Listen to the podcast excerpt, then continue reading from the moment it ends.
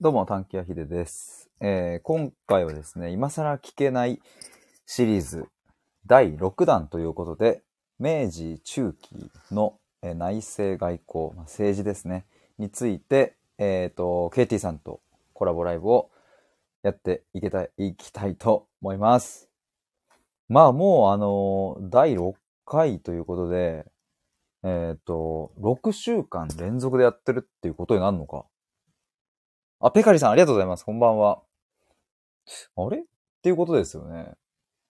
だから、6週目ということなので、もう1ヶ月と、今、半、1ヶ月半やってるっていうことですね。まあ、まさかまさかこんな風に、1ヶ月半も、続いているとは、最初の頃は思っていなかったので、いや、でもほんと毎度毎度楽しい時間を過ごさせていただいております。ペカリさん、ありがとうございます。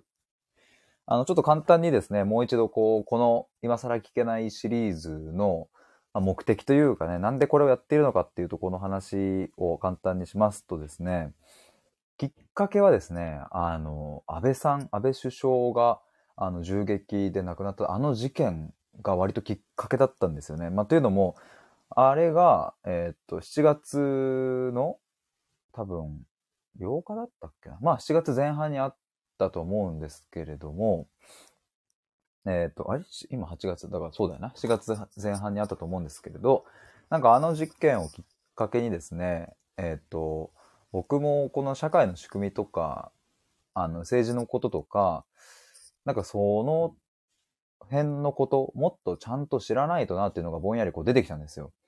で、まあ、あの、日本でまさかこんな事件が起きるなんてって、まあ皆さんも思っていたかもしれませんが、あの、僕もね、こう、海外ではいろいろそういう事件があったりとか、まあ日本も昔そういう事件があったことは知ってますが、まさかね、僕がこう生きている間に、あんな事件が起きるなんてって、まあ、かなりびっくりしたわけですけれど、まあでも今後も日本で生きていくだろうし、日本人なので、まあ日本のことをね、知らないまんま大人になって、まあもう大人ですけれど、あの子供とかね、できた時に、まあ、父ちゃんが何もその政治とか知らないっていうのは、ちょっとかっこ悪いなと思ったりとか、まあ、あとはその、家族を守るために、自分を守るために、やっぱり社会の仕組みとかを知らないと守れないものもあるし、自分、そもそも自分も守れなかったりするっていうのが、まあ、やっぱりあるなということを、まあ、その時に思ってですね。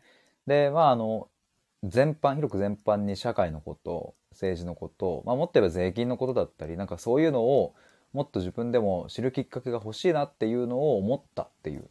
で、まあそれでですね、KT さんとこういう話をしようっていうことで、まあ第1回が始まったわけですが、まあそこから国会とは何なのかな、内閣とは何なのかとか、そういうね、あの三権分立の話とかそういうところをやっていったりしりしたんですけれど、まあ海外進むにつれて、あの、歴史を辿っていこうということになり、まあ本当に最初はですね、えっ、と、卑弥呼様の時代から、えー一気に1500年ぐらいこう駆け巡って、で、まあその後江戸時代やってとかっていう感じで回を重ねてきたんですけれど、まあ前回は、えっと、明治、維新あたりを話したので、まあ今回は明治中頃の話を、まあ、していくという感じでえーやっていきたいと思います。そして KT さんこんばんは、ありがとうございます。えーっと、KT さん招待させていただきます。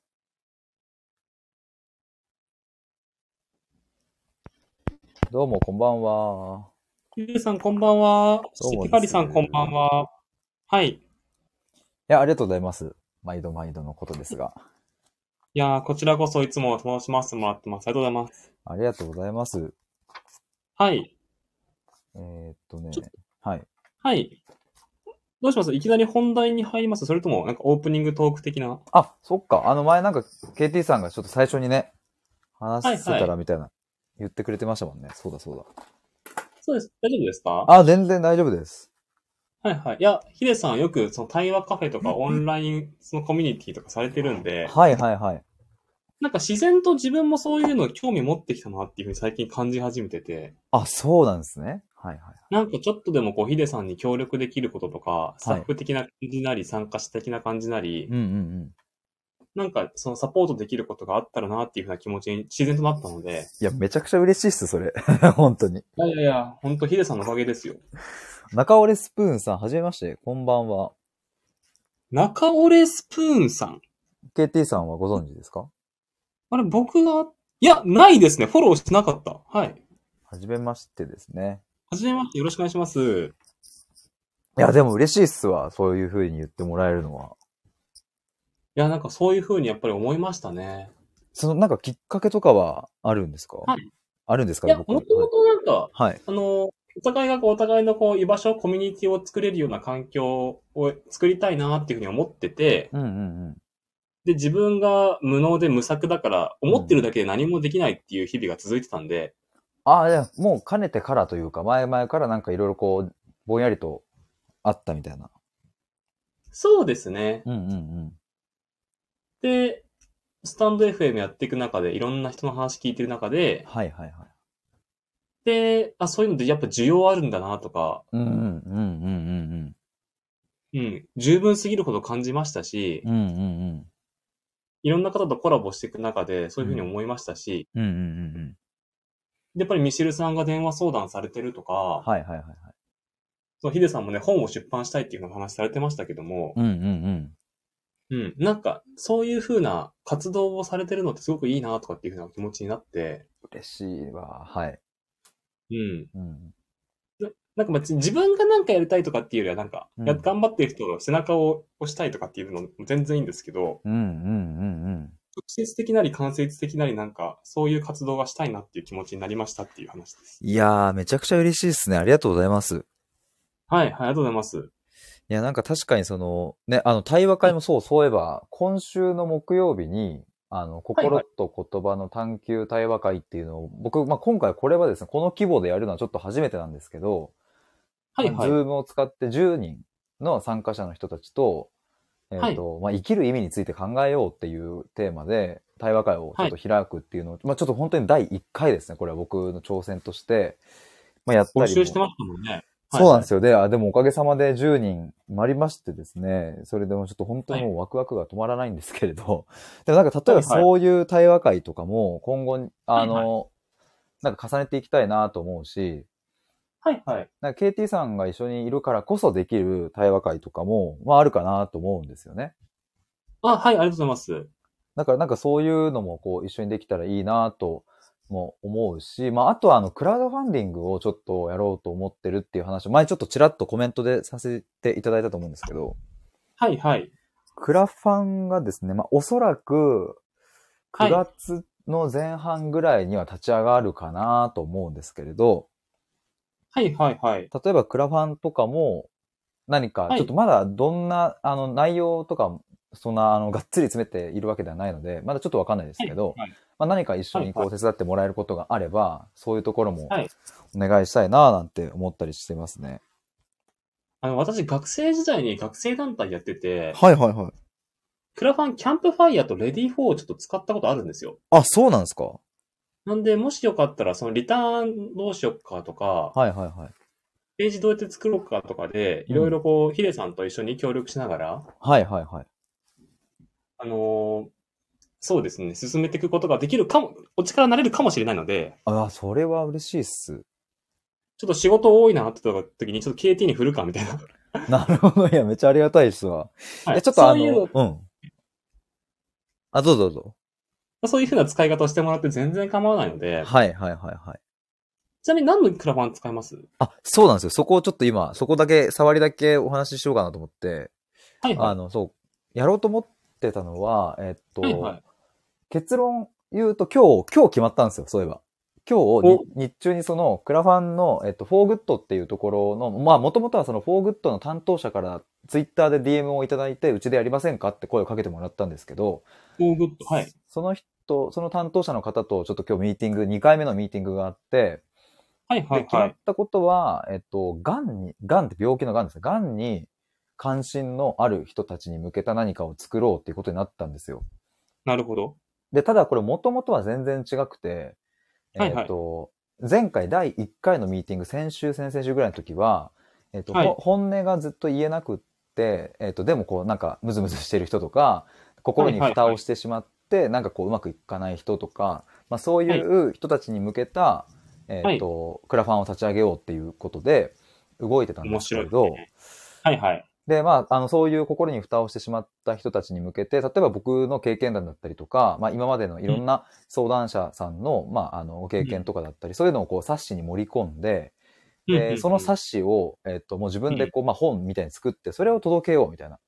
で、はいそれを買ってくれた人、リターンを受け取る人は、その冊子だけでもいいし、えー僕との90分の対話を受け取っても、リターンで受け取ってもいいし、みたいな、なるほことど。を考えてたんですけど、はいはいなんか僕的には、今これじゃないなっていう感じもちょっとあって、で、ぼんやり考えてた時に、はい、なんかはい僕のやっぱ根本のきっかけって、この癌のまあ母親うんに寄り添うんうんい、まあそして最後亡くなるまで見届けたっていうところが割とやっぱ大きくって、はい、はい。で、なんかそんなことをちょっとぼんやり思ってるんですよねっていうことを 4Good の担当者の方に伝えたところ、まあ、そこかはいらはいはい話が盛り上がり、いや、今はいのヒデさんだったらやっぱこっちっすよねみたいな話をちょっとアドバイスもらって、い、や、僕もなんかそんな気がしてきましたっていうふうになって、で、はいはやいろうと思ってるのは、癌に関心が、 えっと、ある人たちを、えっと、集めたコミュニティを作り、えっと、うんうんうんそこで何かをしたいっていう、ちょっと何かがまだあんまりちゃんとは決まっていないですけれど、はい。そんなことをちょっと思ってるんですよね。例えば、癌に関心のある人でコミュニティを作って、うん。前、ヒデさんがおっしゃってはた、いねここのとこちょっと、ね、その予算が足りなかったら救える命が救えないから、うんうんうんうんうん。もうちょっと予算くれや、みたいな活動をするとか、うんうんうん多くの人に、こう、癌になることを未然に防ぐような食生活のキャンペーンをするとか、うん。うんうんうんうん。まあ、なんかそういうふうな、癌のことをよくわかっているし、実際にこう身内でうん経験した我々だから伝えられることみたいなのを発信する、うんうん。 YouTube、ブログ、本、うん。 Twitter、うんうん。コミュニティうんうん。とかっていう話になるんですかね。なんかゆくゆくはそれもありかなとは思ってたんですけど、はいはい。今はですね、割とその心にフォーカスをするっていうのはうんおおむね決まっていて、なるほど。なんかですね、あの、えっ、と、キャンサーペアレンツっていう、はい。えっ、と、がん、まあ、それも、えっ、と、字のごとく、キャンサー、がんのペアレンツ、親っていう、えーはいそういう、うんと、がんの親たちが自分の日記を投稿したり、つながったりする、こう、はいなんかコミュニティサイトみたいな、まあ、要は SNS みたいなのがあるんですけれど、なるほど。母親はなんか癌になってから、そこで、えっ、と、自分の日記とかをこう上げてたんですよね。で、はい。えっ、と、膵臓がんだったんですけど、同じ膵臓がんの人たちとこう、どんどんどんどんつながって、で、まうあ、んズーム会を毎月開催したりとか、まあ、そういう意見交換をしたりとか、もう本当に助けられてきたんですけれど、はい。ただ、キャンサーペアレンツは、まあ、あるけど、はいそ。の、キャンサーチルドレンは別にないんですよ。そのそういうサイトは。なるほど。チルドレンもないし、えっと、キャンサー、がんの人の周りの、えっと、当事者以外の人たちが集う場所っていうのが正直ないんですよね、あんまり。なるほど。だから僕はまあ本当に、まあ幸いにも、その自分の身近なおばた、おばとか、まあ兄弟とかいたからまだ良かったけど、例えばなる一ほ人っ子で、えっ、と、うんまだ中学生でとか高校生で、えっ、と、はいまあ例えば片親、お母さんしかいなくって、で、うんその母親が癌になってしまって余命1年と言われた時の、そのう時んどこによ寄り添う場所があるのかっていう、コミュニティがあるのかっていうとやっぱないから、なんか例えばそういう、その、がん当事者ではなく、うん癌うん当事者の周りの家族たちが何か、えっ、と、その辛い気持ちだったり、こういう時どうすればいいんだろうとかだったりを共有できる場所っていうのを、まあ、うんう作ん。るっていうのが、まあ一つなんかそれは、なんかいいなと思って、なるほど。で、その中で何をするかって、まあ対話会なのか、ズーム会なのか、まああとちょっと先生の方を招きしてなんかこう、ね、講演会するのかとか、まあその辺はちょっとまだあんまり含めてはないんですけれど、はいはいはい。なんかそんなことをちょっと考えておりますっていう。なんかかなり具体的ですね。そうなん、確かにそう、自分で話してみて、なんか確かにかなり具体的っちゃ具体的ですね。もうそこまで固まってきてるということですね。確かに今日のミーティングで割とその壁打ちしてもらって、はいはいこはっいち。の方向性で行きましょうかってなったので、うんうん。でも全然まだこれから骨子を作っていくっていう、もう今はもうこれは妄想段階なので、実際のところどうなるかっていうのはちょっとまだわかんないですね。わかりました。うんうんうん。で、今そこまでこう進んできてて、うんまあオンゴーイングということで。そうですね。うん。なの。でまあちょっとまた今週の金曜日にもその担当者の方とミーティングがあって、はい。まあできれば9月の1週目ぐらいには、ちょっとそれを出し、みたいな感じでちょっと考えているので、まあまたちょっと進捗あったら、うん。ケイティさんにお伝えしたいと思います。ぜひぜひ、もう、あの、LINE でも、インスタでも、Twitter でも、スタイフでも。てか、ま、なんかまたこうしてちょっと、あの、はいコラボみたいな形で、ちょっとクラファンのことについて話すっていう時間を、もしよけれあ、そば。うですね。はい。はい。いや、普通に、ちょっと今回は、このオープニングトークとして、ちょっと脱線しちゃったんですけど、はいはい。クラファンの話とか、そういうオンラインコミュニティの話で、うんうん別の機会で、スタあの、ラジオ撮ってもいいんで、うん。うんうんうんうん。いうん。そうですね。やぜひよろしくお願いします。いやこちらこそよろしくお願いします。ありがとうございます。ちょっとあのね、あの、すみません。皆さんも聞いてもらってありがとうございます。またちょろっとさん、待ってこんばまんはだ始まってなかったんかっていうか。そうなんですよ。すいませんね。なんかあの、 ごめんなさい。逆に言うとちょうどいいタイミングでいらっしゃったっていう、万太郎さん。 あの、そうちょうど今、あの、冒頭のオープニングトークで、僕がちょっとクラウドファンディングを今度やるっていう話をちょっとしていて、まあその話はいがはい今ちょうど終わるタイミングだったので、ちょっとここから本題に入りたいと思いますが、ちょっとじゃあまた KT さん、あの、ぜひ、あの、コラボライブという形で、この話していただければ嬉しいです。わかりました。ではちょっとようやく本題のね、明治中期からのね、せはいえー日本史と、い、えきまーしょ。。歴史の話をしていきたいと思います。はいうはい、よろしくお願いします。で、まず大前提、ここ見失いたくないんですけども、はい。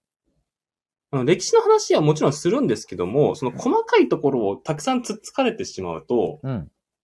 なんかそこじゃないよねっていう話だと僕は思ってて、はいはいはいはい。あの、ざっくりと流れを分かって、構造を分かって、それを踏まえて現代社会がどうなってるかっていうのを、こう、政治とか経済とか社会の話をヒデさんと一緒に探求していくっていう企画でこれやってると僕は思ってるんで、そうですね。もう間違いないですね。そうですよね。うん、そそうです、そうです。なので、あのーただただね、こう事実とかじゃなくて、こう構造とか背景とかの話をちょっとずつしていきたいですし、う。うんうん。そもそもこう1時間で話せるような量じゃないので、省いてますし、ほんとね。面白いとこだけとか、ヒデさんが興味があるとこだけをフォーカスして、あの、進めていきたいので、いや、それね、本当にありがたいですわ。そう、うん。質問脱線大歓迎ですし、うんうん。あの、途中で止めてもらってもいいんで、一緒に進めたいなと思います。ありがとうございます。はい。時間、そっか。まあ、4分の1オープニングで草ということですが、確かに4分の1オープニングしてしまったの で。そうまあ、な大るほ体ど、。もし、KT さん行ければ、じゃあ、22時45とかぐらいまで。そうですね。ここから1時間でいきますか。そうですね。はい。じゃあ22時45目安で。よはい、45目安で行きましょう。じゃあ、よろしくお願いします。ろしくお願いします。はまーず、い。ヒデさん、前回の振り返りとかお聞きしても大丈夫ですかそうですね。ちょっと今、ノートを見返しているんですけれど。ノート取ってるんです かそうそうそうそう。知らなかった。いや、 まあメモ、ほんとメモ、メモでちょっと残しておこうと思って。恐縮です。ありがとうございまいえす。いえ。そっか、はいあれ前回そうだ、富国強兵のね、とこのね。だからあれだ、はいあれ、マータロさんがおっしゃってたのかなあの、のび太、あ、ジャイ、ジャイ、なんだっけ じゃなんかこの例忘れちゃった、なんだっけジャイアンがみたいな、あの、あ、違う違う。なんだっけなんか例言ってましたよね。言ってましたよ。言ってました、言ってました。なんだっけな。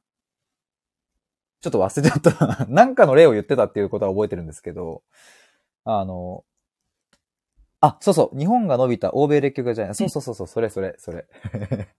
そう、搾取条約、不平等条約ね。そうそう、オラオラされて、やばいやばいってなったみたいな。まあでもはいその富国強兵で、まあ富国っていうのはそのイギリスの資本主義を、みたいなこと書いてあるの。機械化とか。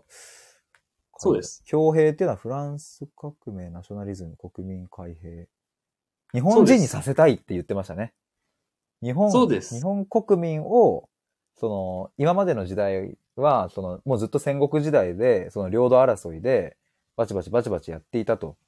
で、まあ、あの、戊辰戦争によって、まあ、日本が、まあ、ある意味では統一された、じゃされたけれど、じゃあ、はい我々は日本であって、日本人であって、えっ、と、じゃあ海外に一致団結していくぞみたいな、ジャイアンぶっ倒すぞみたいなことになってるかというと、当時はそうではなかったから、うんえっと日本国民を日本国民にしようと。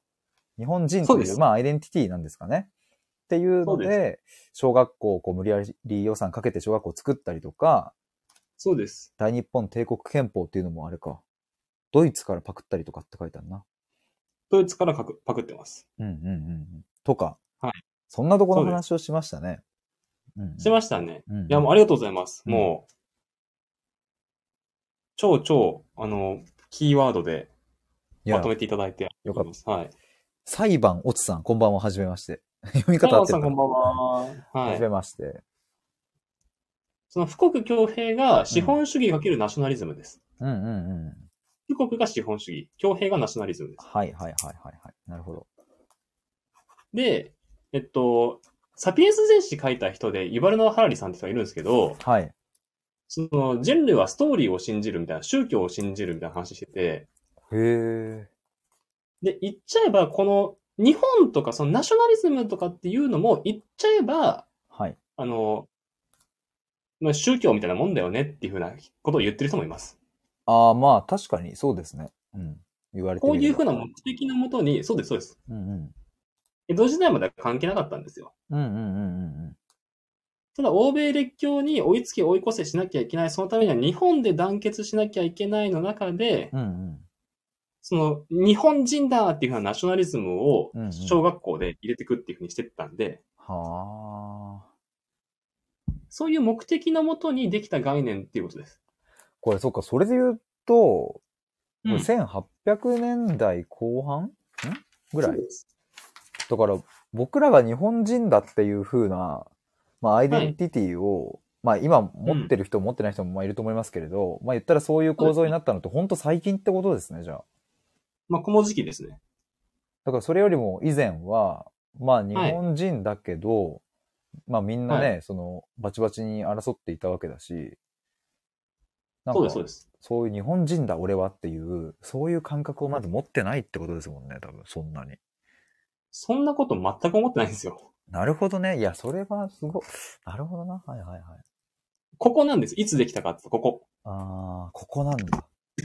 で、世界史的に言うとフランス革命です。へえ、なるほど。はい。なるほどね。で、えっと、前回その、キーワードとしてグローバルっていう話したいって話したんですけども、うんうんうん。まずその前、もうちょっとだけ内政見てもいいですかはいはいはい。お願いします。で、えっと、明治政府できて、ではい今後どうやって国づくりをしていくかっていう話をするんですけども、うんうんうん。その中で揉めるんですよ。はいはいはいはい。政府の中で。そうです。なんかよくバンドとかでも音楽性の違いから解散とかあるじゃないですか。 なるほど。はいはいはい。ビートルズ解散みたいな。はいはいはいはい。あんな感じで、その、大久保利通とか岩倉智美はこういう風なしたいよとかって言うんだけども、うんうんうんうん。西郷隆盛とか板垣大輔とか渋沢栄一とか辞めるんですよ。もうちょっと馬が合わないわみたいな感じで。へえ。バンド解散みたいはいはいはいはいはい。な。で、彼らがどうするかって言ったら、西郷は武力で挑むんですよね。西南戦争で。ああ、はいはいはい。なるほこれはやりましたよど。ね。やりましたね。はい。で、まあ、潰されたと。うんうんうん。で、板垣は自由民権運動ですよね。うんうんうん武力じゃ変えられないから、世論を味方につけようですね。自由民権運動って何をしたんですか、これって。まず、明治政府の初期がもう、薩長、薩長なんですよ。うんうんうんうん。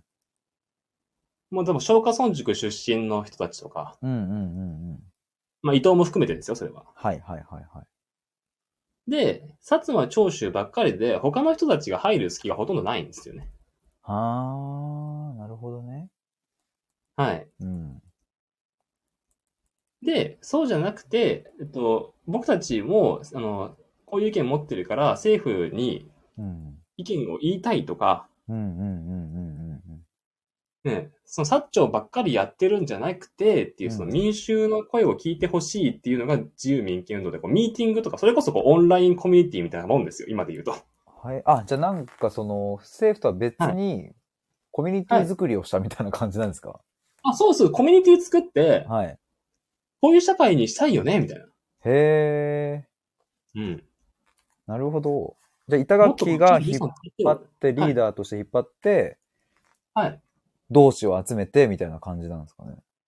そうです、そうです。へえ、なるほどね。コミュニティ作りみたいな思えば理解しやすいな。今、ヒデさんがされてることを150年前に板垣がしてたと思いまなるほどね。す。はい。 なるほど。板垣、板垣がやっていたと。なるほど、なるほど。板垣の後輩ですね。はいはいはい。後輩になったんですね。そうです。なるほどね。そっか、そういうことね。ざっくり言うとそんな感じで、はいはいはい。で、最後は武力で挑んだんですけど、潰されたんですけど、うん。板垣は武力じゃなくて、その世論を味方につけて政治を変えていくっていう風にしてきたくて、うんうんうんこのあたりがじわじわ効いてきて、うん。うん。反発政治から政党政治に変わっていきます。あー、なんか教科書でねやった記憶あるな、その反発政治反発政治はもう薩長です。はいはいはい。反発政治イコール、はい薩長の政治ってことか。もう薩摩長州、薩摩長州で、うんもう、首相もそうだし、いい感じの大臣、役人、薩摩長州メンバーですよが反発政治です。ああ、そっかそっか。まあ、いわゆる内閣的なポジションってこと今で言う。そうです。なるほど。そこを薩摩と長州の人たちばっかりにしていた。もうがっつり固めてるって感じですね。なるほど、なるほど、なるほど。戊辰戦争で勝ったからです。なるほどね、なるほど。ブイブイ言っていると。そうです、そうです。うんうんで、政党政治っていうのは、うんうん。イギリスとかがそうなんですけども、うん。うん。こう各党があるんですよ。保守党と労働党とか。うんうんうんうんうんうん。今の日本もこう自民党とかこう国民民主党とかいろいろあるじゃないですか。はいはいはいはい。で、選挙やって与党になったって言ったら政治できるじゃないですか。うんうんうんうん。このパターンになりました。なるほど、なるほど、なるほど。えじゃあ今のはい原型がここで出来上がったってこと、板垣のおかげです。板垣、すごいじゃないですか、じゃあ。いやー、板垣、リスペクトしましょう。板垣やばいっすね。 なるほど。そうです。はいはいはいはい。で、ここでこう、自由党とか、立憲改進党とか、その、大隈重信とか、わー、懐かしい。うんうん。あのあたりがこう、党を作って、うんうんうんうん。で、選挙やって、人気あったら、うん与党になれるっていう、へー、はいはいはいはいはい。そういう感じで、じゃあ、ここでヒデさん問題です。はい。現在、うん選挙権ってうん、 18歳以上男女みんな持ってるじゃないですか。はいはいはいはい。この時はそうだったでしょうかそうじゃなかったでしょうかそうじゃなかった。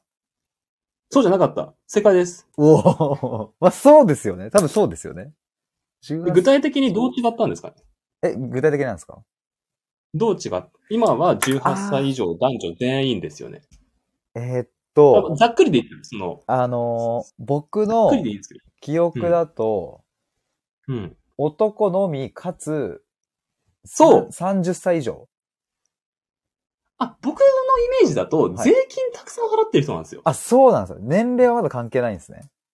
さ、30だったかなごめんなさい。電気不僕も足ちでょっとわかんないし、あの。いや、僕も全然わかんないですけど。あれかマートルさん、年齢性別納税額って言ってますね。そうですよね。年齢、性別、納税額。だかへら、おと男で何歳以上でうん何円以上税金払ってる人じゃないと、え。うん一票入れられないっていう。でも女性は無理ってことですよね。無理ですね。それやばいっすね。それはそれでその時代ってすげえ時代だな。この時代はそうなんですよ。うんうんうんうん。うん。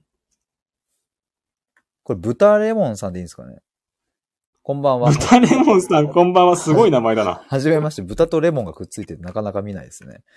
豚レこモのン。顔文字が可愛い。そしてキムさんもこんばんは。平塚雷鳥のおかげだよ。なるほど。税金を15円以上納税している満25歳以上の男子。そうなんですね。 なんか教科書的な正解が来ましたね。調べましたっていう。 やっぱり、うんうん。なるほなど。ら、いや、男で、うん。 25歳以上で税金たくさん払ってないとうんう、んうん選挙権ないんですよ。政党政治だけど。うん。うんうんうんうんうんうん。だ今、じゃあなんで18歳以上の男女全員が選挙権持ってるかっていう風に変わったかって不思議に思いませんうん。確かに。どう変わってった思いますよね。うん。うん。ちょっとこれはう、ん。次回、こうご期待にします。 KT さん、構成がなんかもう回を重ねるごとにどんどん上手くなってきているという。だんだんこのシリーズ慣れてきました。なるほど。次につなげるっていうね。そうですね。 キーワードは世界大戦です。世界大戦。はいはい。そうなんですね。なるほどね。ぶっちゃけ言っちゃうと、みんなが戦争に行くとみんなが一人一票になるんですよ。あーあー、そういうことなんですね。女性が参政権持ったのも、うん世界大戦で総力戦じゃないですか。ああ、はいはいはいはいはい。で男が戦場に行ってるうちに、女性がこうバスの運転手したり、工場で働いたりするんですよ。ああ、なるほどね。はいはいはいはい。で、女性も国家に対して忠誠誓ってるし、こし国家に貢献してるんで、うんうんじゃあ参政権あるよっていうふうになるんですよ。うん。うん、うん、うん、うん、うん。で今日みんなが選挙権持ってるのは、世界大戦で総力戦やったからですね。へえ、 それはへえですね。マジそうなんですね。これ本当にそうです。へえ。世界大戦をやったから、はい。選挙権を持てたと。そうです。へえ。その前までは、みんなが一票じゃないんです。うんうんうんうんうん。これでも、たかだかまだ100、何、100、200年 ?105、60年前150年も経ってないですよ。そ政う党政治は。か。いや、すごいな。まだまだ歴史は浅いんですね、全然。日清の前ぐらいですよね。大隈重信内閣とか第一次世界大戦の時ですからね。そうか。そうですよ。なるほどね。はいはいはい。まあ、自由党とか立憲改進党とか、こう、なんちゃら党みたいなのが出てきて、ああ、もうその辺やだ、勉強するのって思いましえ、ちょっと待ってください。もう何も喋れなくなるじゃないです か。た。いや、あの、当時っすよ。その、受験勉強やっていた当時、もうなんちゃらあとはい当主のなんちゃらがとか、もうもう意味わかんねえ、みたいな。なるほど。逆に言うと、その僕の記憶を塗り替えてほしい。 あの、面白いんだよっていう。 ちょっとこの企画で塗り替えられるように頑張ります。お願いします。はい。じゃあそうんの、いイギリスとかがそういうやり方なんですよ。政党政治なんですよ。うんうんうんで、日本も欧米列強を真似して追いつけ追い越せやってるんで、うん。うん。いや憲法を作って政党政治にしようよっていうふうに中からの切り替えにななりました。うーん、なるほどね。はいはいはい。で、うんもう一人紹介したいんですけど、渋沢栄一っていう人がいて、はいはいはい。渋沢栄一。うん。そうです。この人が政府辞めるんですよね。うーん。は馬が合わないっつって。いはい。政府を辞めていくと。ほうほうそうです、そうです。で、この人民間企業をポンポン作ります。なんかこの人やばい人っすよね。かなり。この人めちゃくちゃ活躍しました。ですよね。今でも多分、なんか日本に残ってる会社のなんか前身とか作っちゃったりしているもしかして。あいっぱいあります。みずほ銀行とか、帝国ホテル、王子製紙とか、すげえ。東京がすげえ。 天才じゃないです上げかて。いけばめちゃくちゃ、もうはい、めっちゃあります。天才。はい。天才。やば。はいはいはい。すごいな。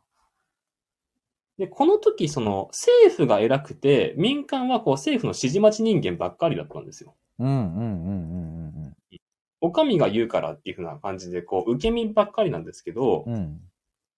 そうじゃなくて、こう、政府は政府でできることがあると。その上で、自分がやりたいのは株式会社たくさん作って、民間を盛り上げていこうよっていうふうなことが渋沢がしたかったっていう。なるほどね。なるほどね。そうですそうです民間を盛り上げたかった。うん。で、同時に大学とかもたくさんできるんで、うん。この時期、その、国民の底上げをし、質の底上げしていかなきゃいけないんで、はあ、あ、そっか、この時期に大学できたんだ。東京大学とか一橋大学とか慶応義塾大学とか早稲田大学とか、へえ。で、国民の質高め、だから今、結構多くの人が大学に行って企業に勤めるっていう進路の人多いじゃないですか。うんうんうんういつからかっつうと、ここで原型ができてきた感じです。ん。なるほ ど。そうです。なるほどね。ここまで質問とか脱線とか大丈夫ですか大丈夫です。いい感じに来てます。いい感じで来てますか、はい。はい。でちょっとグローバルの話したいなって思うんですけども、うんうんうん。前その朝鮮に、あの、朝鮮が日本の言うことを聞く場所であってほしいっていう話から、あー、はいはいはいはいはい。ペリーが日本にやったことを日本が朝鮮にしたっていう話したじゃないですか。うんうんうん。ありましたね。高架島事件からの日朝修好条記っていう。うんうんうんで、結構こう、朝鮮半島をめぐって、こう、中国、ロシア、日本がうん。うん、睨み合ってる感じに今なってます。これ何年西暦で言うと大体どのあたり1800、もう明治作って結構早い時期からですよ。1870いくつからから。へえ。ずっとですね。なるほど。うんはい。で、うん。うん。日清戦争が起こるのが1894なんですけども、 1894、日清戦争。一発急所ですね。はい。はいはいはい。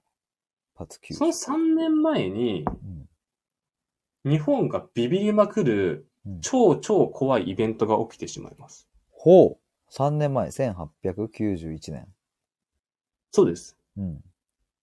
それだけは勘弁してほしい、怖いっていう風になるイベントがはい。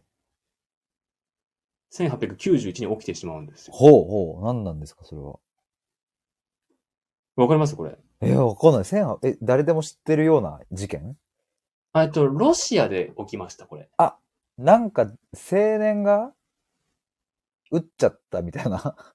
あ、えっと、それ違いだます、ね違います。なんだそうではないです。ロシアで起こる。ロシア、ロシアの中で、うん。 1891年に、うわー、これができちゃった、怖いでか、おいあります。いや、ちょっとわかあ、んないマでカロす、さん、サラエボじゃないです。サラエボではない。サラエボは一次大戦の前に起きます。なるほど。っサラエボではないです。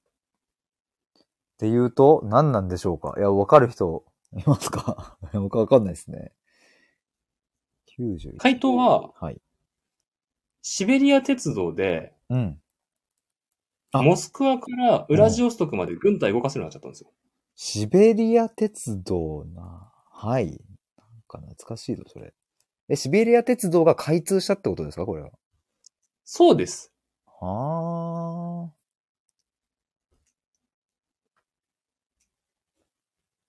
そう、ロシアの東西を高速移動できるようになったのか、これなんですよ。あ。なんかこの辺って日本史勉強してると、シベリア鉄道が開通した。それによって、まあこの言葉を借りれば、ロシアの東西を高速移動できるようになった。さらって書かれてるじゃないですか、もごめんなさい、僕、そういう感じで日本史勉強してないんですよ。う。だからもうそれが天才ですよね。いや僕はもうなんか、何なんだよ、シベリア鉄道開通した。知らねえよって思って。 なんかもう、いや、これめっちゃ怖いんですよ。怖いんですか、これ。怖いんです。軍事的に怖いんです。ちょっとその辺もう少し聞きたいですね。ロシアは、うん。まずこれ、帝国主義の時代で各国外へ外へ出てるんですよ。はいはいはいはい。で、あの、港を使って船出したいんです、ロシア。港を使って船を出したい。うんで、ロシアめちゃくちゃ寒いんで、うん。うん。普段ロシアにある港って凍っちゃうんですよ。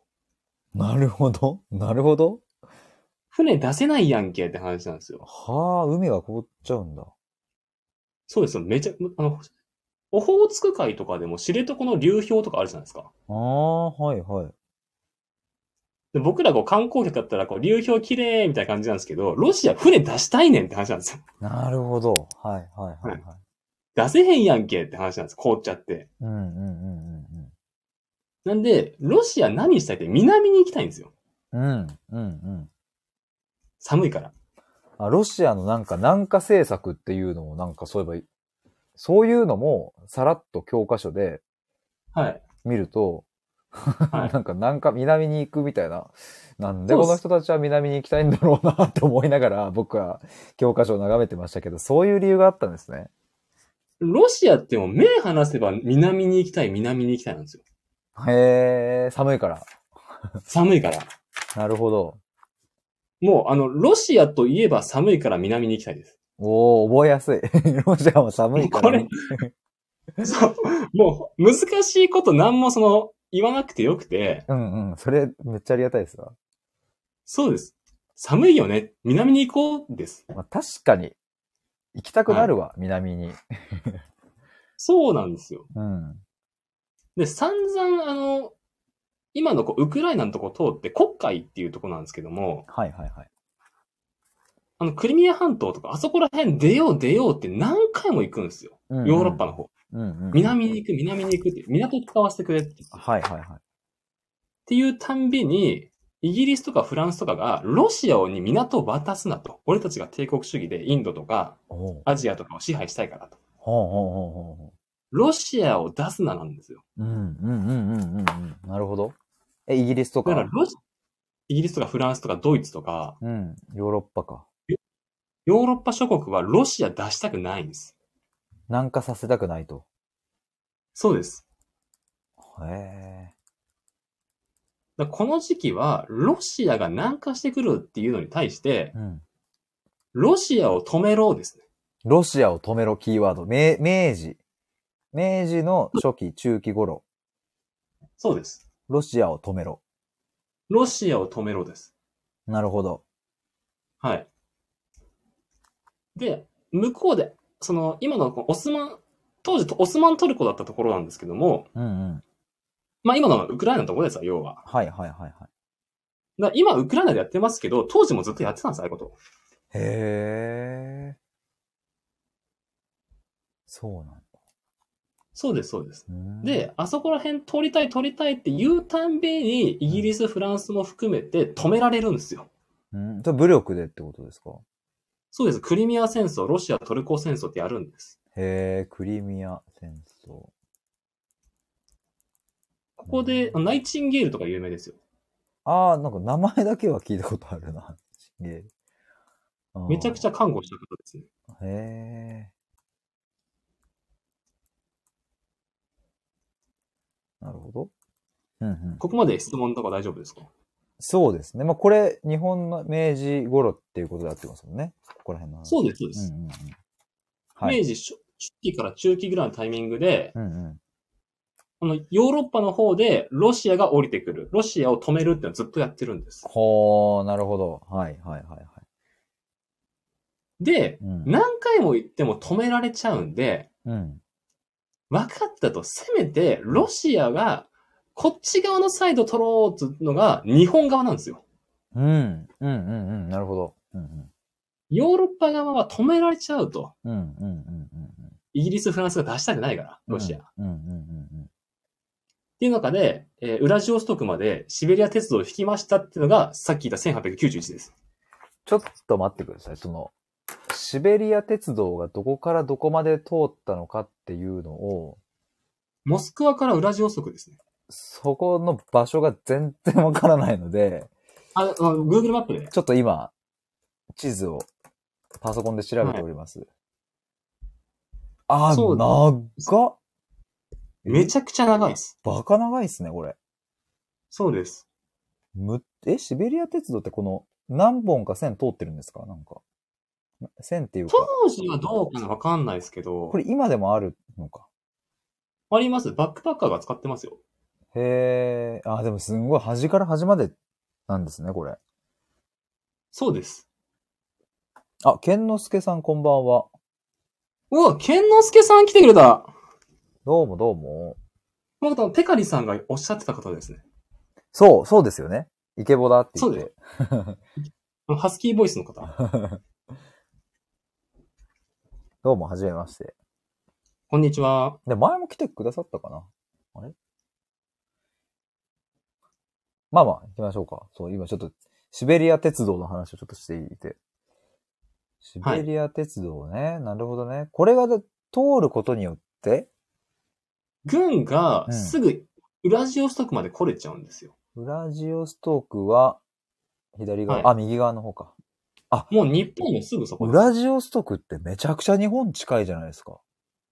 で。怖くないですかむっちゃ近いんですね。皆さんこれちょっと調べた方がいいっすよ。これぜひ。めっちゃ日本近いっすね。え、ロシアと日本ってめっちゃ近いんですね。そうなんですそよ。もそもですけれど。 僕、ロシアと日本遠いと思ってましたわ、なんか。 いやいや、甘いです、甘いです。ロシア近いんですよ。むちゃ近いっすね。そうです、そうです。うわ、本当だ、なんかこの地図見るとすごいな。いや、マータロさんその通りで、東京から沖縄よりもウラジオストクの方が多分近いですよ。ああ、でも本当だ、地図見る限りそんな感じですね。はい、そうです、そうです。ああ、確かに。だからもう、ウラジオストクまで、その、はいまあ、いわゆる敵国というか、そのジャイアンが来れちゃうから、日本からすると脅威なわけですよね。日本がビビりまくってるです。ああ、だからさっきシベリア鉄道ができたのが、本当にもうやばいっていう、そんなのがでできちゃったっていうふうに言ってたんですね。そうです。あ、これ地図見た方が皆さんいいっすね。これめちゃめちゃイメージ湧きますわ、地図見ると。なるほど、これ怖いわ、確かに。怖いですよで、ね。しかもそっか、ここのウラジオストクまでいろんな物資が運べるし、武器とかも運べちゃうようになっちゃったから、ここを拠点にされて攻め込まれる可能性があるっていうことになるのか。実際、ウラジオストクっていう名前が、うん。ロシア語で、うん。 東エリアを征服しようっていう名前なんですよ。そうなんだ。そうなんです。ウラジオストク、そうなんです。そうなんだ。今、マジ何でも知ってるっすね。いや、トルコ側は言ってたんですよ。おすもう散々クリミア戦争、ロシアトルコ戦争ってやって、 はい。あの国海のエリア出たい、船掘って出したいってやってて、うん。ダメだったからせめて東側征服したいがウラジオストクです。あそっか、に、え、トルコは西側 本当です。僕そっからなんですけあ、どそうです、そうです。そっか、トルコに西側です。これ一番左はモスクワとかに今、こう地図を見ると、シベリア鉄道の。あ、モスクワに、だからロシアがいる、軍隊あるんですよ。はあはあはあはあはあはあ。で、下にウクライナあって国会あるでしょうね。ありますよね。ウクライナが、えっ、と、あって、国会国が、ちょ会っていう意味がありますよね。っと待ってください。 国会は国海でいいんですかあ、黒い海です。あ、黒い海。はい。トルコのちょっと上ですね。トルコの、あ、あー、はいはいはいはい。なるほど。はいはいはい、わかりました。で、現在、ここで今揉めてんですよ。このウクライナ、ロシアで、この船出したいで揉めてるんですよ。クリミア半島のエリアを。あ、今はそれで揉めてるんですかでもここ、要は、うんこここを出たいわけですよ。だからクリミア併合っていうのは2014年にやってるんですよ、ロうんシア。うんうんうんうんで、別に今に始まった話じゃなくて、この明治初期の時も、ここ出たい、ここ出たいをずっとやってたんですよ。うん。うん、えここ出たいっていうのは、この、え、ウクライナが海に出たいっていう。あ、ロシアロのシアのう軍、そうです。モスクワからうん。ウクライナのエリア通ってうんうん、国海に港持ちたいっていうのをずっとやってたんですよ。あー、で、国会に港を持つことによる、ロシアのメリットとしては、船出せるってことです。船を出せてトルコに行けるとかあ、そう、帝国主義やりたいんで、植民地欲しいんですよ。なるほど、なるほど。はいはいはいはい。で、船出したいんだけども、うん。寒くて凍っちゃうから、うん。ロシアの港凍っちゃうから、うんうん。南に行って凍らない港をゲットして、俺らも船出そうって話です。なる、この国会でね。こ黒いそうです。国会で。はいはい。そうです、そうです。はあ。ここまで OK ですか大丈夫です。なるほど。いや、これ地図見るとなんかもう一気にイメージがまた湧いてきて。はい。あなるほどね。うんうん。で、シベリア鉄道でウラジオストクまで軍隊来れるようになりましたが、1891です。うーん、なるほど、なるほど。はいはいはい。はい怖いな、それは確かに。で、うん。そここまで日本、こその朝鮮半島まで降りられるとさすがに福岡怖いっていうことなんで、一個手前で守りたいが朝鮮半島です。そっか。そういうことね。干渉地帯にしたいんです。そうです、そうです。ああ、そっかそっかそっか。朝鮮半島をはい日本が支配しちゃってれば、まあ、はいはい最悪別にここでバチ、バチれるっていうことになるのか。そうです。席一個止められ手る前で止められていあて、取あ、はいはいはい。 られないじゃないですか。うんうんうん。なるほどね。そうです。はあ。いや、わかりやすいわ。なるほど。どこの国も自分の一個隣は友達でいてほしいんです。ああ、そっか。いや、それ超基本的だけど、そういうのが一個入るだけで全然見方違いますわ。ちなみに現在、朝鮮半島って南北分かれてるじゃないですか。うんうんうんうん。大韓民国はうん、お友達なんですよ。その、小競り合いあるんですけども。うん。で、ロシア、中国にとっても北朝鮮はお友達なんですよ。はいはいはいはいはい。だから干渉地帯ってよく言うんですけどもう、ん。例えば、朝鮮半島を日本ががっつり取っちゃったら、中国、ロシアピリつきますし、中国とロシアはピリつく。はいはいはいはい。その今、日本、中国、ロシアっていうこう大国に挟まれた場所に朝鮮半島ってあるんで、うんうんうんうん。確かに。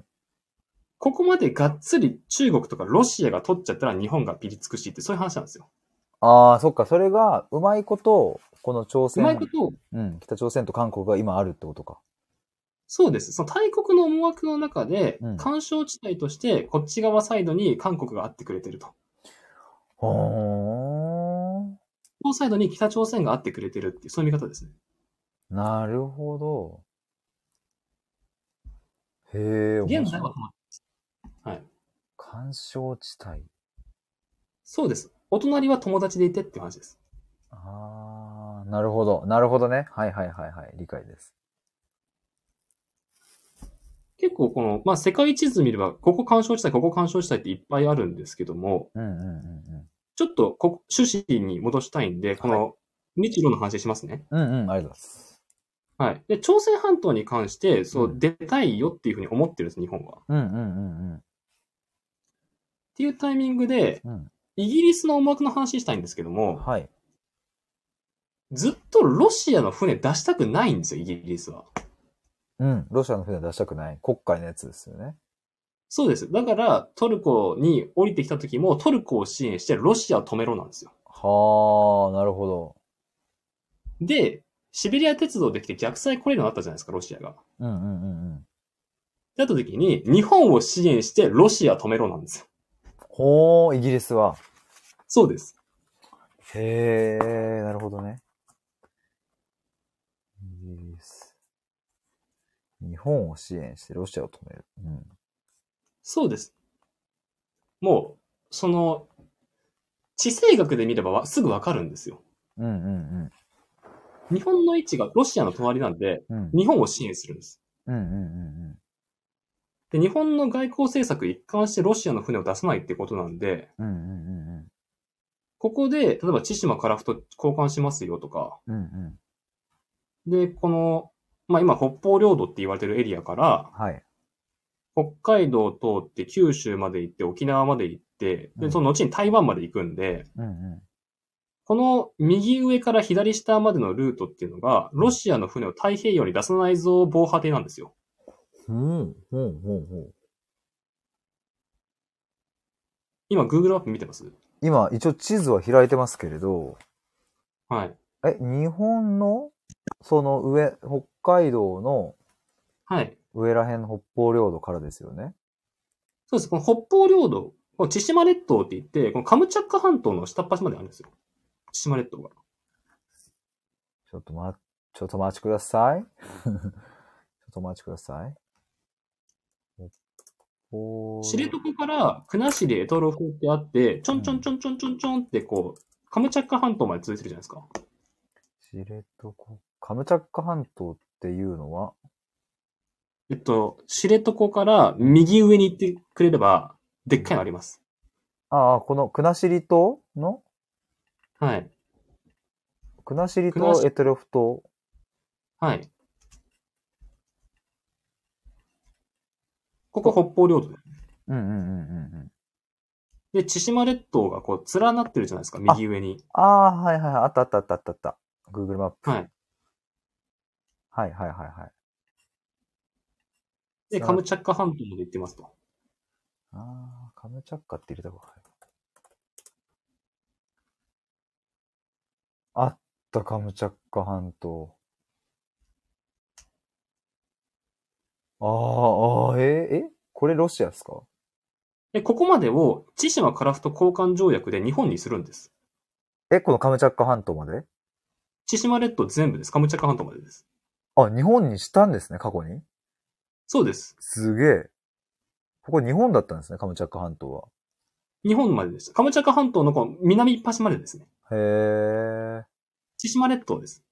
え、千島列島は今日本なんですか今、うん日本じゃないんですよ。日本じゃなくなっちゃったのこれをうん言うと、北方領土の話 とか、その、対ソ連の時に、降りられてしまったっていう話で、はい。でこう今、外務省がロシアとなんで、その北方領土は日本の固有領土だよとかって言ってるかっていうと、この千島カラフト交換条約まで遡るんです。ね、いや、この辺なんかずっとその問題があることは分かってる。何を揉めてんのかっていうところがやっぱ分かんなかったりして、まあスルーしてたんですけど。その話しますどうしますでもそれ言っちゃうとちょっとずれちゃいますよね。ずれちゃうので、いや、はいき気になるなら深掘りますけど、ずまず、に日、日清日の話の方がいそいうですね。ちょっとこれはググりますわ。わかりました。 いや、その、日本の外交政策がロシアの船を出すななんです。うんうんうんうんうんうん。で、千島列島から北海道、九州、沖縄、台湾まで防波堤引くんです。うーん。ここまで OK ですか防波堤を引くっていうのは、ごめんなさい、どういう、あれですか防波堤。ここまで全部日本にしますよっていう風にして、あ、そういうル、もう、そういうふうにしちゃうと。うんうんうんそうです。うん例えば、ウラジオストクとか旅順から船で出た時に止められるようにしてるんです。ウラジオストクから出たときに、あ、はいはい。旅日順。本近海で、旅順って、あの、中国の中にあるんですけども、あー大連とか旅順っていうエリアがあるんですけども、ああ、はいはい、旅順。これか。そうです。なるほど。ウラジオストクからはい。旅順。っていうのをあ、ウラジオストクとか旅順とかそういう港から船が出た時に、うんうん。日本が止められるようになってるっていう話です。あ、止められるようになってるんですね。なるほど。ディフェンスラインバッチリ敷いてるよって北海道から台湾までって話です。へええー、あ、そういうのをもう日本がもう準備したってことか。そうです。はあ、はあはあはあはあ、なるほど。で、この時期、ロシア文学とかめっちゃみんな読んでます。へえ、日本人が。そうです。ロシア人のメンタリティを学んで戦争に生かすんですよ。へえ。へえ、文学から学ぶんですね。そうです、そうです。面白いわ。 ロシア人ってどういうことをされたらメンタル的に嫌なのかなっていうのを文学読んで学んでるんですよ。すげえ。すげえだ。そういう攻め方があるんですね。そうです、そうです。ああ。ちなみに、アメリカも太平洋戦争の時に、はい。日本人メンタリティをめちゃくちゃ勉強してましたよ。ああ、そうなんですね。そうです。へえ。え、その、め、ちょっとメンタリティをうまくつけ込まれた例とかってなんかあるんですか簡単なとこで。日本人メンタリティをめちゃくちゃ学んでたから、うん。皇居は焼かなかったとか、京都とか奈良に爆弾を落とさなかったっていう。え、皇居に爆弾落としちゃうとどうなっちゃうんですか多分、うん日本人がうん私たちの象徴である天皇を攻撃したってなったら、いくらでもこ降伏せずに抵抗し続けるだろうと。ああ、そっかそっかそっか。そういうことか。だから天皇は大切にして、なるほど。そうです。僕たちの言うことを聞くようにするには、天皇に聞くさせるようにして、い日本を一枚岩で降伏させたいっていう。なるほどね。なるほど、なるほど。そういうことか。そうです、そうです確。かに、捨て身タックルされたらもうちょっと、あはれいで。すもんね。危ないですもんね、向こうも。なるほど。そうです。向こうとしてもそれは望んでないので、うんうんうんメンタリティ学ぶんですよ。うん。うーん。なるほどね。はい。ここまで OK ですかはい、大丈夫です。やばいだいぶ、あのー外枠バッチリだと思うんで、ここでいよいよ朝鮮半島で、はい。東学の乱っていうのが起きます。あー、ちょっとなんか聞いたことあるぞ。東学の乱。はいはい。どんなですかまあ、でも、東学の乱だけ見てもちょっとわかんないと思うんで、ざっくりと話したいんですけどほうも、ほうほ帝国主義バンバンやってるんですよ、この時。う。うんうんうん。あれ、帝国主義っていうのは、あれですよね、植民地そうです。支配して、そこで、いろいろこう経済回したり、なんか自国のものを売ったりとか、人を使ったりして、はい。自国を潤すみたいな、まあ要は奴隷にするっていうので合ってるのかな。そう、奴隷まではいかないイメージそううことですよまあ従えるってことですね。うんうんうん。そうです。要は支配するんですよ。うんうんうん。はいはいはい。自分たちのマーケットにするんです。うんうんうんうん。産業革命で機械で大量生産、大量消費で1個あたりの値段下げて、はい。で、ガンガン物を売るって時に市場が欲しいんですよ。うんうんうんうんって時に、欧米列強が植民地、植民地、植民地っていう風にしてるんですね。うん。うんうんうんうんで、武力持ってるんで、じゃあ関税自主権なしねとか、ここは港を使おう。はい。自由貿易、自由貿易させてっていう風にさせるんですね。うんうんうんでそうすると、外国の良質安価な工業製品がガンガン入ってこられて、しかも関税もかけられないってなるとう、ん。うん。国内で失職者たくさん出るんですよ。はあ。はいはいはいはい。そう例えばうん。そうです、そうです。その、アメリカ産のカリフォルニアのみかんをガンガン関税なしに売られちゃうとう、んうん。和歌山の農家が壊滅状態になるんです。うんうんうんこれ OK ですかうんうん。うん、OK です OK です。確か ?OK ですよね。に。うん。で、この時期ですね、例えばイギリスが中国に鉄道引きますよとか、うんうんうんインドにこれやりますよとか、あれやりますよとか、工業製品売りますよとかってバンバン、イギリスとかフランスとかロシアとかドイツとか、まあ日本とかが帝国主義やってるんで、うん。うんうんうん鉄道引かれたら今まで馬車で運送業やってた人が失業するんですよ。うん。なるほど。はいはいはいはそうです、そうです。し、えっ、と、タオルとかをガンガン売られたら、今までこう、折ってた職人さんが失業するんですよ。い。ああああああ。っていうふうに、こう、産業が一気に変わるフェーズで失業者がたくさん出てしまうというのが全世界中で起きています、この時期。へえ、めこれ明治ですよね普通に明治の明治始まった頃。あ明治です。ああああああ。え、でうんうん。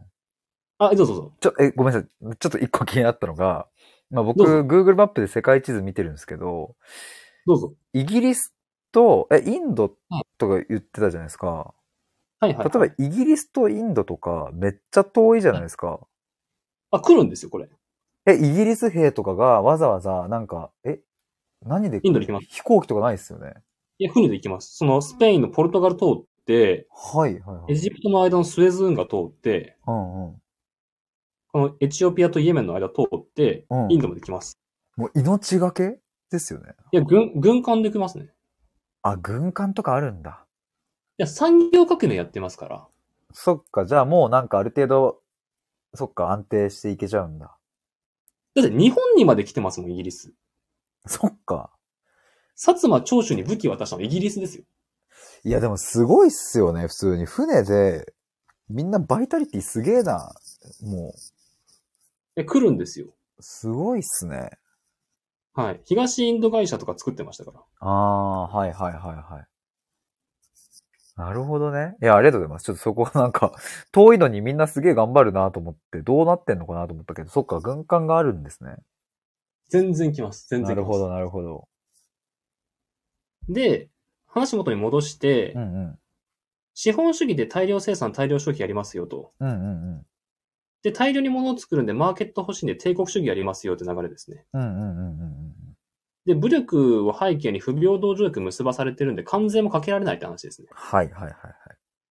てなるとガンガン物を売りつけられちゃうんで、うん国内の失業者がたくさん出ますよね。うんうんうんで、失業した人たちがうん。うん団結して、うん例えば宗教だとか、うんなんかこう共同体に入って、うんうん俺たち失業してどうすればいいんだよ、ふざけんなーっていう風に乱を起こすのが世界各国で起こりまくります。うん。へー、なるほど。でも、今から言うのは全然そのメモをしなくていいし、覚えなくてもいいんですけども、はい。例えばそのパターンがマフディの乱とかマジマジの乱とかバーブ教徒の乱とか太平天国の乱とかセポイの乱とか西南戦争とか義和団事件とか、そしてこの朝鮮半島の東学の乱です。あ、もういろんなのがあるうちの一つが東学の乱ってことか。そうです。もう起きまくりまくる。もうめちゃくちゃ起こるんです。へー。失業者の反乱が起こ起きまくります。僕今バーって聞いた中で義和団事件だけ なんか音で覚えていたっていう。義和団事件も、あれ近い日本日本ですかこれは。中国で起きますね。中国。義和団事件は鉄道を剥がしていくんですよ。鉄道を剥がす。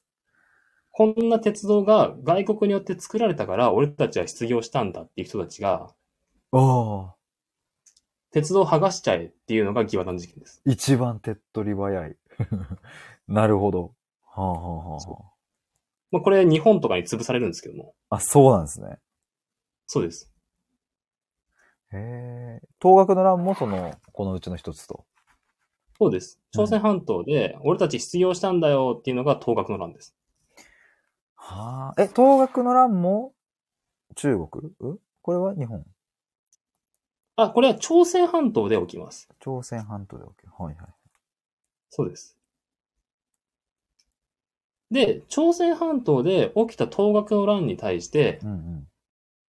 で、まあ、これがこの日本製品出てけなんですよ、要は。うんうんうんうんうん。朝鮮の中で仕事をしてる人たちが失職してるから、うんうんうんうん。日本にガンガンね、関税もかけられずに売られたら困ると。うんうんうん日本製品出てけっていう運動が、反乱が起きたんですよね。うん。日本製品が出てけ。そうです。で、これに対して、その古くからその朝鮮とうん中国はその兄貴と弟子の関係なんで、うん。ちょっと国内で反乱起きちゃったんで、兄貴お願いしますってってこう、中国の秦にうん。軍隊送ってくださいってお願いするんですよ。うんうんうんうんうんっていうのと、日本がう、んなんか朝鮮で反乱起きたらしいぞって、よし、沈めに行くかって、日本も出兵するんですよ。うん。はいはいはいはいはこれ裏でイギリスがうん、ロシアを警戒して朝鮮半島を日本が抑えてほしいから、イギリスがプッシュしてます。い。へえ、え、ちょっともう一回整理していいですかどうぞ、東学の乱は朝鮮半島で起きていて、起きてます。で、えっ、と、ごめんなさいは。い二つの今勢力がありましたよね。ざっくえっり。と、中国がうん。兄貴なんです。朝鮮に対して。ああ、そうか、中国が兄貴。うん。そうです。中国兄貴が、はい。えっと、そこの朝鮮を助けに行くみたいな。そうです。うんうん。助けに行くので、中国が軍隊を送って、その東学の乱を沈めに行こうとするんです。ちなみに東学の乱を起こしているのは、朝鮮朝鮮、の人たちですよね。そうです。朝鮮の失業者たちです。ああ、じゃあ朝鮮の失業者を、ちょっとお前ら待て待てというふうに沈めるために中国兄貴が動いたと。そうです。はいはい、沈めるためにね。はい。でもマートローさんが呼ばれてもないのに日本も出兵してんのがウケるって言ってるんですけど、そうなん ですよ。これ、ここね、うん。いやここれもうちょっと見ていくと、その前に外交で失敗してるとか、後進政変っていうクーデターで失敗してるとか、日本も後がなくてもう戦争するしかないっすね、みたいな感じになってた中で、うんうんうんうん。なんとしてもここを機会に攻めたいって思っていってます、日本は。なるほどね。そうです。はあ。じゃあこの東、え、日本的にはこの東学の乱が起きて、つまり朝鮮人が、朝鮮の人が、はそい。のし失業者か、失業者がはい。反乱を起こしている、その隙に日本としては攻めることで乗っ取れるんじゃないかってことそういうことなんですよ。なるほど、なるほど、なるほど。乗っ取ってやろうと、このごちゃごちゃしてる間に。そうです。うんうんうんうんうん。なんすか反乱っすか行っちゃっていいんすか僕行っちゃいますよってことですね。なるほど。いい機会だってことですね、日本からしたら。大義名分ですよ。なるほどね。で、それ、それを、イギリスは日本を後押ししていた。もうイギリスが許可出して、うん。よし、日本行けと。な でるほもど。う一個話、はい日本ってそもそもイギリスからバックアップ作って、あげて明治政府作ってるんで、うんうんうんイギリスの言うことを従順に聞きます。うん。へえ。この時期。はいはいはい。そもそも薩長がなんで政府作れたかって言ったら、イギリスのバックがあったからなんで。なるほどね。え、イギリスとしては日本が安定した方が、ロシアを抑えられるからいいっていうことだったってことですか、そうです。日本が朝鮮半島をお友達でいてもらった方が、ロシアのなんか止められるんですよ。そっか、だからイギリスはその薩長とかにも力を貸して政府を作れるようにはい。サポートしてたんだ。そうです。はあ、なるほど。前にヒデさんが言ってた、1906 1867まで江戸時代だった日本が、うんうん。なんで第一次世界大戦後にはその常任理事国に入れるぐらい、その国連に入ってうんうんうんうん。欧米列強の肩を並べる超強い国になる、すごいですね、みたいな言ったいじゃないやー、ですか。そうそうそう。うんうん。もちろん私たちの先祖の日本人が頑張ったからってのが大前提なんですけども、うんシニカルな言い方するとうん。う、ん。ロシアの隣にあるっていう場所で、ロシア警戒してるイギリスのバックアップ受けまくって鍛えられたからってのがあります。へー。じゃあイギリス兄貴なんですね。 マジで。イギリスの兄貴ですね。へー、なるほど。イギリスから軍艦上がってますし、うん。この日清戦争もイギリスが、よし日本行けと。あ、この東学の乱をきっかけに日清戦争に入るんでしたっけ東学の乱きっかけに日本、日本と清がドンパチ行きます。なるほど。あ、その中国兄貴と日本がやると。は中国兄貴からすると、そのはい軍隊をやったのはその沈めるためだったにもかかわらず、はなんい。か日本がやってきたから、もうやらざるを得ないみたいなことなんですかね。そういうことです。そういうことです。はあ、はあはあはあはあ、なるほど。あと実際にその中国兄貴からすると、朝鮮ってこう自分の可愛い弟分なんですよ。うんうんうんうん。作法体制っていうふうに言うんですけども、はいはいはい。この、えっと、自分の弟分が攻められたら兄貴出るっていうのが行動パターンです。えー、あ、作法体制、本当だ。うんうん。ちなみにずっと日本も作法体制で兄貴兄貴っていうふうに言ってたんですけど、うんうん。明治維新してから一気にいじめる側になるんですよ。そうなん。それまでは中国中国が兄貴で作法体制に日本も琉球もみんな入ってます。じゃあ日本がもしどっかにいじめられたら、中国は兄貴に助けてっていう風にはい。いう関係性だったと。まあ、本当はそうなんですけど、その事例は歴史上一回もないですね。あ、そうなんだ。ははははでも、そういうことなんですよ。まあ一応その関係を結んでいるっていう感じなんだ。そうですよ。こう、朝貢貿易とかして、こう、兄貴よろしくお願いします、つって、じゃあお前日本の治めていいぞ、みたいな、こう、やってたんですよ。っへえ、なるほど。ていうのが、もう、みんなそれやってるんですよ。中国っていうのが、こう、中の国っていうぐらい、こう、世界の中心だと思ってるんで、うんうんうんうん。周りの国が、こう、中国先輩兄貴、つって、おお前可愛い弟だな、って、そういう感じなんですよ。なるほどね。はいはいはで、弟分である朝鮮がい。うん。困ってるんで、兄貴出ますってなった時に、うんうん。いや、これをきっかけに、なんとか朝鮮に自分の言うことを聞いてほしいと思ってる日本がぐいっと言ったってことですね。なあ。はいはいはいはいはもうシベリア鉄道もできちゃってるし、うん朝鮮はお友達でいてほしいと思ってるんです。い。うんうんうんうんうんうん。ここまで OK ですか OK です OK です。から、日清戦争ドンパチに入るっていうところで、うん。ただいま10時42分でございます。早いなあ一瞬だな、マジでっていう。いや、あの、キムさんがこの配信に金払ってもいいと思うくらいいい講義やって言ってますけど、いや、本当に、いお、課金、課金してくれますや、なんかぶっちゃけ僕マジで思うんですけど、はい。なんかそういう、なんですかね、え高校生とかはいはい。に、なんか、え、家庭教師とかそういうのなんかわかんないですけど、やってたことないんですかあ、塾はやってましたよ。え、歴史教えてたりあ、でも小学校の社会はやりましたけど、僕理系なんですよ。理 すごいですね。理系でこんなに。 マジ最強じゃない英ですか語とか数学とか、うんその、物理科学とかばっかりやってました。その、塾では。じゃあ本来の得意領域はそっちってことなんですかでも僕は社会が好きなんで、ああ、そうなんですね。好きで言うとはいこっちなんだ。好きで言うと、うん。社会のこと考えてるのが好きで探求したいんです。ああ、いや、これマジで、なんか、いや、それこそその今日の冒頭に対話の関係はいで、こう一緒にできたらっていう話してもらいましたけど、はいはい。なんか、こういう、なんだろうな、歴史の話とかを、はいはい。 KT さん主催で、例えばなんはか、い講義するとか、はいはい。なんかできそうっす。その歴史、こまあ、ここまで、あの、過去までふ遡っちゃうと、もう何時間も必要になっちゃうけど、そうなんですよね。まあ、例えばこの今の現代のこの、じゃあ民主主義の成り立ちをちょっと考えてみようとか、まあ、それくらいのなんかこう、ふわっとした感じ、でも、えっとちゃんと本質は捉えようね、みたいな、っていうのとかって、なんかやっぱ歴史全く知りませんの人だと、わかんないところたくさんあるじゃないですか。全然ありますよね。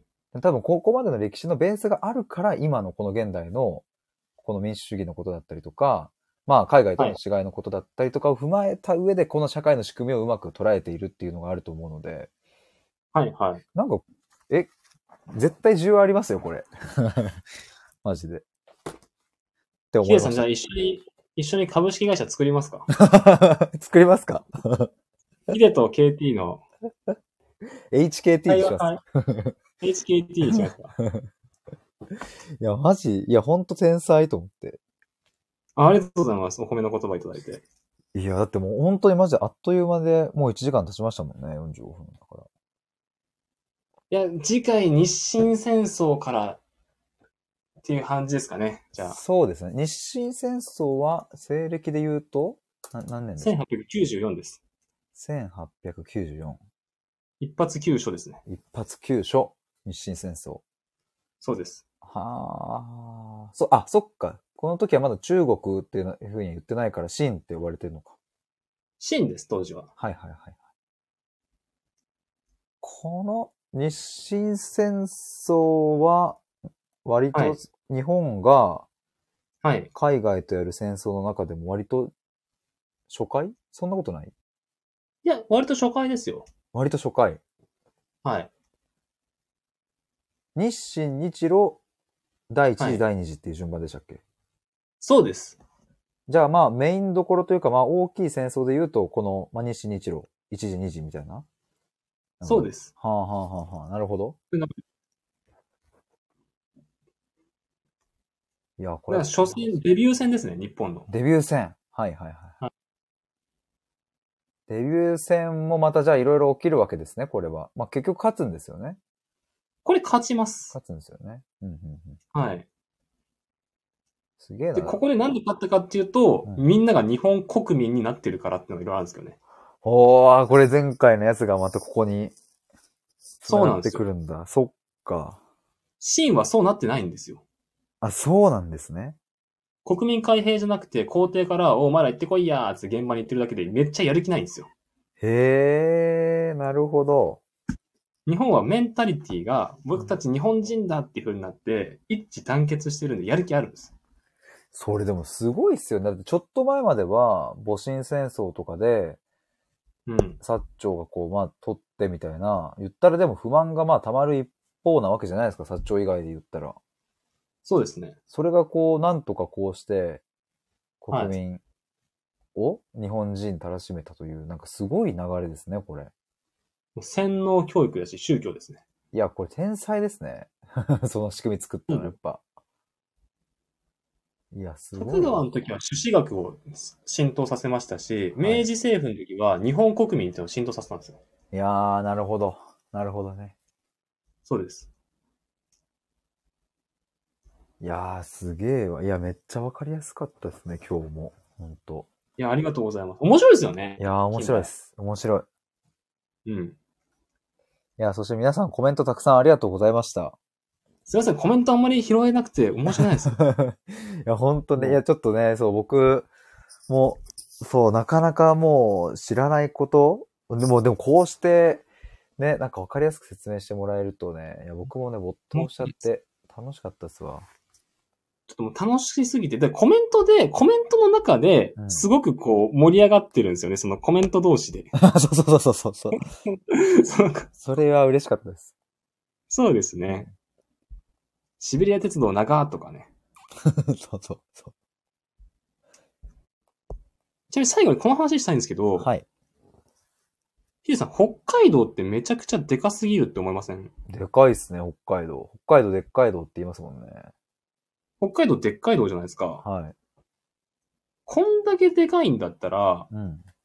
例えば知床県とか、うんうんうん。函館県とか富良野県とかになんか分けた方が、なんかこう管理しやすそうじゃないですか。確かに。もかにうでかすぎて北海道警が管理できなさそうじゃないですか。確かに確かに。なんでこんなでかいんですかね。ええ北なん海で道。ですかえー、わかんな僕いが今言ったような、うん。富良野県とか知床県とか稚内県にしないのはなんでですかね。しないのはなぜか。なぜここを北海道一つにしているか。一つなんですよ、これ。こんなでかいのに。え、なんでなんだろ回答は、う。はい。北海道が対ロシア戦を想定した最前線だからです。ほう。ほう、ほう、ほう、ほう、ほう、ほう。で中央集権で一個にまとめてたのが軍隊強いんですよ。はあ、なるほどね。バラバラになってるよりも、何かあった時にギュッとやってキュッといくっていう風にしたいんです。はいはいはいはいはいはい。なんで一個なんですよ。へえ、え、そういうのって教科書には載ってないじゃないですか。いや、教科書ははい文部科学省がはい意図して作ってるんで、うん。え、な、何で勉強してるんですかその、そういうの。だから本読んだりとか、ラジオ聞いたりとかですね。ああ、そっかそっか。まあそういう、こう歴史に関する本とかには、まあそういうこと、まあ書いてあったりとかそういうのも全部総合的に組み合わせると、だんだんこう分かってくるのか、そういうのが。結構体系的に書かれてる本とかあるんで、うんうんうん。その、どういう構造で社会が動いてるのかっていうのをパターンが分かっちゃえば、なるほど。例えばいさっき言ったこう、マフディの欄とかマジマジの欄とかバーブ教徒の欄って一個一個見ていくとキリがないんですけども、うんうんうん要は世界各国に資本主義が浸透して失業した人たちが抵抗しましたっていうのがパターンなんですよ。なるほどね。なるほど、なるほど。で、地政学もさっき朝鮮半島なんで南と北に分かれてんのって話しましたけどう、んうん。前似たような話でこう、ミャンマーはイギリスが持ってって、ベトナムはフランスが持ってったって話されましたね。うんうんうんうんうんで、タイは干渉地帯だからならなかったよとか、うん。うんうんうん。イギリス、フランス、ドイツってポンポンポンって大国があって、うんうん。間にベルギー、オランダってあるんですよ。はいはいはいはい。で小さい国がなんでフランスとかイギリスとかドイツとかになってないかっていうと干渉地帯なんですよ。ああ、本当だ。今、Google マップ見てますけど。ちはいっちゃいですね、オランダもベルギーも。そうなんですよ。ここを取ろうとすると、でドイツがここを、うんあの、軍隊進めた時あるんですけど、イギリスがピリつくんですよ。はいはいはいはいはい。あこれ第一次大戦で実際に起きました、これが。あ、なるほどね。はいはいはい。だからこう、大国の間にあると、干渉地帯になるっていうのを、うん。ベルギー、オランダとか、ポーランドとか、朝鮮半島とか、もうあっちこっちであるんです。へえ、なるほど。そうです、そうです。パターンです。そっか、だから、要はこういうことだよねって言えるっていうのが、やっぱ、いいっすよね。なんかね、わかりやすいし。でマータロさんがものすごく面白いこと言ってますね。まあ、これね、九州が一つじゃないのは、中国朝鮮は大したことない国だと思われてたのかねっていう。確かに。確かに、じゃあ福岡は確かにそうだね。確かに九州が一つにした方がいいよね。全部ね、北海道的な感じで、確かに。